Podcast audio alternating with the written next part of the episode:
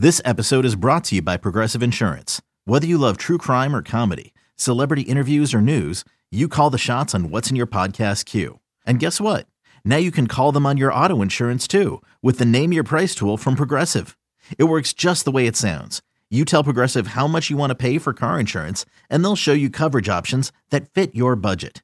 Get your quote today at progressive.com to join the over 28 million drivers who trust Progressive. Progressive Casualty Insurance Company and Affiliates. Price and coverage match limited by state law. Another day is here, and you're ready for it. What to wear? Check. Breakfast, lunch, and dinner? Check. Planning for what's next and how to save for it? That's where Bank of America can help. For your financial to dos, Bank of America has experts ready to help get you closer to your goals. Get started at one of our local financial centers or 24-7 in our mobile banking app. Find a location near you at bankofamerica.com slash talk to us. What would you like the power to do? Mobile banking requires downloading the app and is only available for select devices. Message and data rates may apply. Bank of America and a member FDIC. All right, we'll give our predictions on the Texans game at the end. John, let's roll through here. Let's uh, uh, microwave style. We'll just roll through. We won't, we won't hit all the games. Uh, but I think just the ones that have important storylines attached to them. Uh, in the early games, there's nine early games on Sunday. One interesting one, AFC North, you know, kind of symbolic of a changing of the guard in that division. You got the Bengals defending AFC champs hosting the Steelers, who've never finished under 500. First game of the Mitchell Trubisky era and first game of the Joe Burrow as a Super Bowl participant era in Cincinnati. I think it's going to be one of the more interesting games of the weekend, just based on the curiosity of the Steelers playing a game without Ben Roethlisberger in Week One for a long, long time. Sean, considering a lot of people picking the Bengals to win a Super Bowl go back to the Super Bowl, I'm not. They'd have to win. They're at home. It's going to be a lot of Steeler fans there. Uh, if Kenny Pickett were the starter, it'd be any, even more exciting because people would be pumped about him, considering he's a local guy and a first round pick. But I'm going with the Bengals. Bengals in that one too. They're favored by six and a half. I think there's going to be more points in that game scored than than people think. Uh, I would go over 44 and a half just for the record. Another early game, John. The Dolphins.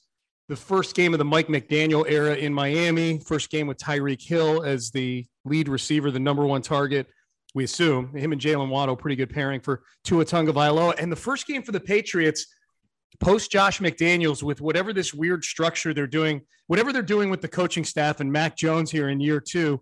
Um, the Dolphins are favored against the Patriots in this game, John, for the first time since 2013. They haven't been favored in a game against New England for nearly a decade. Um, what are your thoughts on this one? Brian Flores had a great record against his former coach, Bill Belichick swept them last year. Uh, is that game in Miami? Yes. Yeah, I think they should win. You have the most accurate passer in NFL history and Tua Tagovailoa. If you're listening to Mike McDaniel and Tyreek Hill, I think the Dolphins get off to a good start and the Patriots are going to struggle. Yeah, and this is the second time that we're injecting Ted Johnson into the podcast. But I remember one of the things Ted used to say is they hated looking at the schedule and seeing Miami in Miami early in the season because of the heat. It's still really, really hot in September down in Miami. And they went there five days earlier to try to adjust to it. yeah. We'll see if they did. Yep, that's a good point. They did. They traveled. They've been there since Tuesday. So um, that'll be an interesting one. I would say of the other early games, John, um, the one that probably, honestly, the one that might have the most juice of all the early games uh, is Cleveland traveling to Carolina to take on the Panthers in a game that's a virtual toss up, according to the odds makers. But of course, the storyline in this one Baker Mayfield getting his first crack at his old team in Carolina. How do you think that's going to go?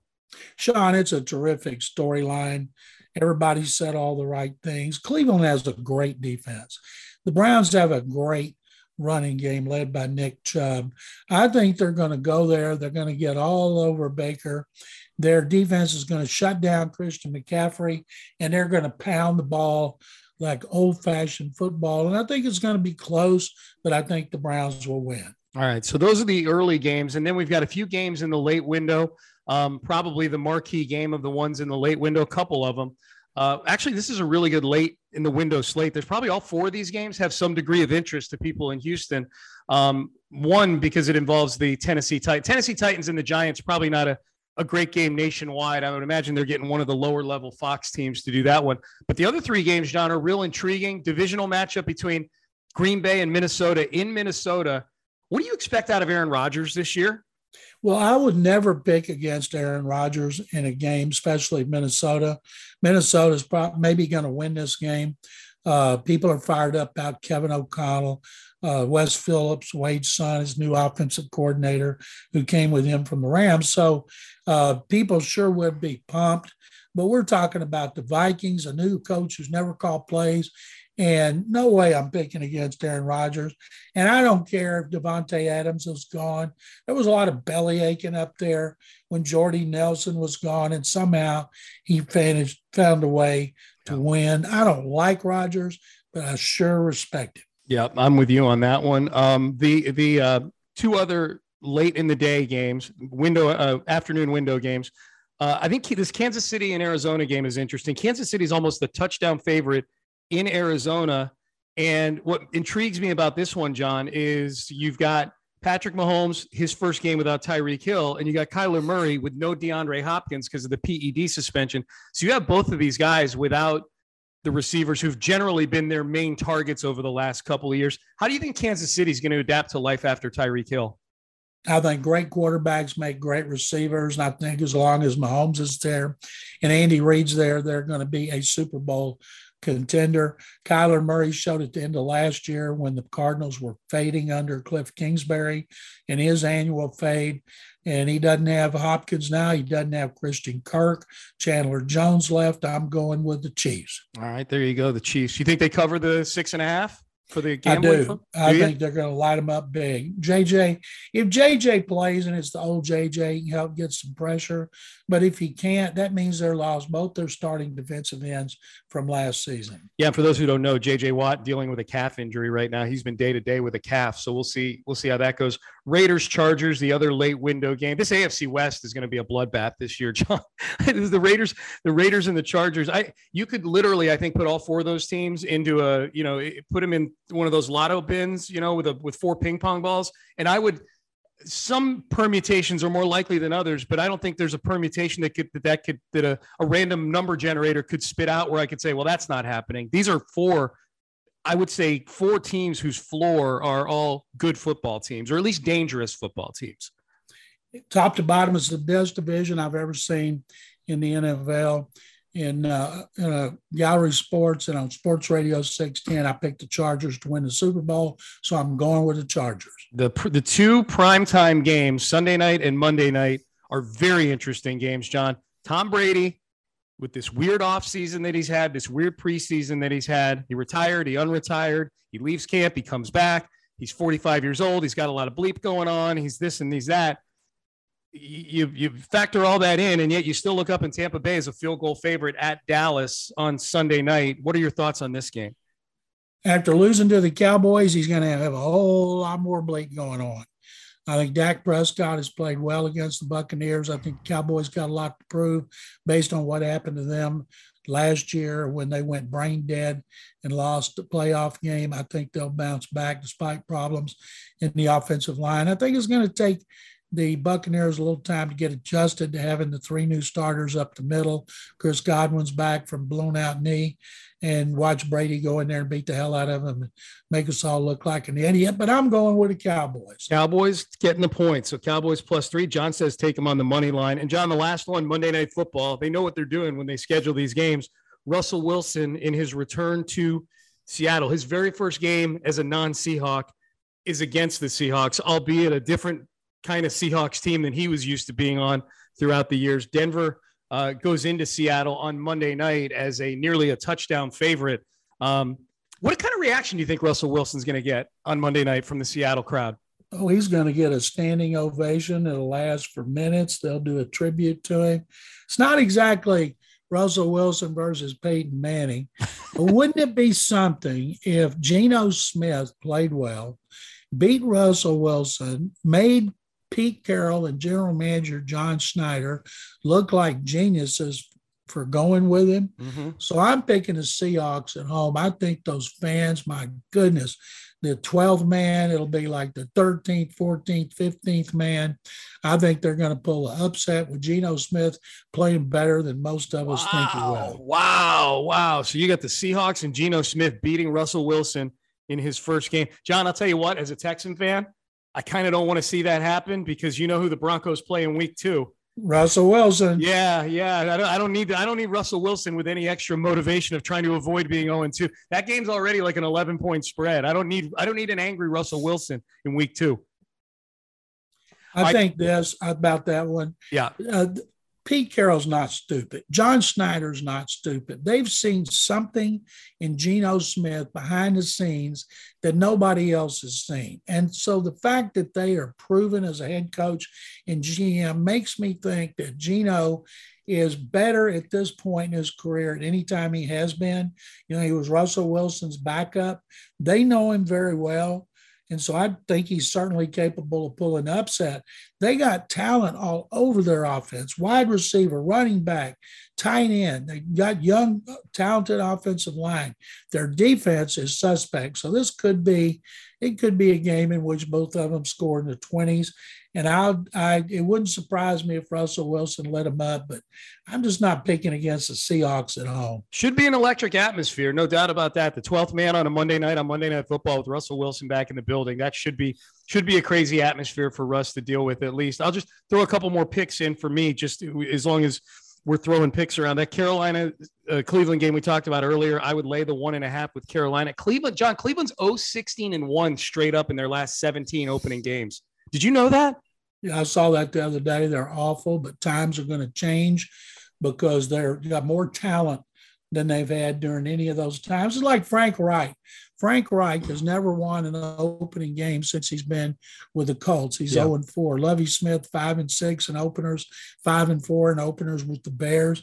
But it's amazing that Frank Reich, with a talented team, he had Andrew Luck for a year, can't win his first game. But now they're heavily favored to do so at NRG Stadium. They are. And we'll give our predictions here in just a second. I just want to throw one more quick betting prediction because I know we have people listening to this that are looking to throw some some uh, diet cokes down on some of these games. I also like Detroit plus four at home against Philadelphia. They were Detroit played in a lot of close games last year. I think Philly's going to be a decent team again this year, but I, I you know I, I, feel like that Dan Campbell vibe is something that can carry you early in the season at least. I like that. I like Detroit plus four in that game, John. At least a I cover. Would, I would take the four in the cover just because I watched all those hard knocks and it's hard not to pull for Dan Campbell and some of those players. Maybe the Eagles with new players are going to take the time to adjust. But uh, yeah, I think the Eagles will win and the and the Lions will cover. Yeah, close one. All right, so let's get to it, John. NRG Stadium, week one, Colts and the Texans, prediction time. Um, you mentioned it. Frank Reich has yet, not only yet to win a season opener as head coach of the Indianapolis Colts, he's 0 4 and he's lost to bad football teams, John. There's not a single playoff team, eventual playoff team, that's beaten him in any of those games. The combined record of the four teams that have beaten him in those games is 19 and 46 at the end of those seasons, respectively. So, do things change this time around? Are the Texans able to keep it close? Do you think they pull off the upset? What's what's your prediction for Sunday? Sean, I thought for a long time they would win this first game. But with so many new players, new running backs, so many new linemen, new guy calling plays, brand new secondary, I'm going with the Colts. And I'm going to say the Texans can cover the spread, and it'll be like, uh, say, 24 to, to 20. Okay. I thought you were going to say 24 17. That's the prediction I gave out in my uh, Houston press post. So I, I'm with you. I think most of the places I've seen the spread all week has been in that eight, seven and a half range. It's come down to seven, which is an important number. There's enough people that are backing the Texans, thinking the Texans can keep this close to where it's come down to a touchdown. You know, the difference between seven and seven and a half from a betting standpoint is gargantuan because it becomes a two score game at seven and a half. I think the Texans keep it within a touchdown. I think that some of the struggles we saw offensively during the preseason, I think carry over into this game because the Colts are a really good defense. Um, and I think the Colts do just enough to get Frank Reich his first season opener win to uh, to get the campaign kicked off. Um, and yet, I still think coming out of that, I'll feel okay about the Texans. The tough thing is they go from the frying pan into the fire. They go to Denver next week in week two, I should say as a double digit underdog. But I'm with you. I think the Texans keep it close, but I think the Colts win the game. The way I look at this season, if Davis Mills does not prove that he's the man in 2023, go ahead and be as terrible as you can be mm-hmm. so you can get a higher pick maybe the top pick, and you won't have to package as many of those draft choices to move up to get a new quarterback. But if Mills picks up where he left off last year, and think about this, he's got Dameon Pierce, he's got George Warhop as a new line coach. Warhop's goal is to average 4.5 yards a carry. Well, that Texans were 3.4, worst in history. But War Warhop's with Jaguars, and they averaged 4.5, and only five teams were better last season. So they've got the new starters. They've got uh, uh, Brandin Cooks, got a new fullback. They got a lot to hang your hat on offensively, but it doesn't mean it's going to all gel right right out of the gate. But if they lose the first game, we assume they're going to lose at Denver. They got to win Lovie Smith's homecoming. Yeah, when he goes back to Chicago, uh, where I think he played when he coached when he was at Tampa, but still for having that third opportunity. By the way, I wrote a column that's on uh, GallerySports.com in which Lovie talked about having this opportunity, never thinking he was going to get it, and then the responsibility he has as the only black head coach to get three head coaching jobs to do well, help the Texans rebuild, get to the playoffs at some point, and help open doors for other black coaches who want to be head coaches. So he feels that burden and uh, that responsibility. Not to mention he's he's loving his job, and he's he said the McNairs have set him up with everything he needs. So we'll see. I just you and I both picked them on our podcast earlier in the week, six and eleven. I see a lot of people picking them that. Yeah, yeah, I think they go over the four and a half for sure.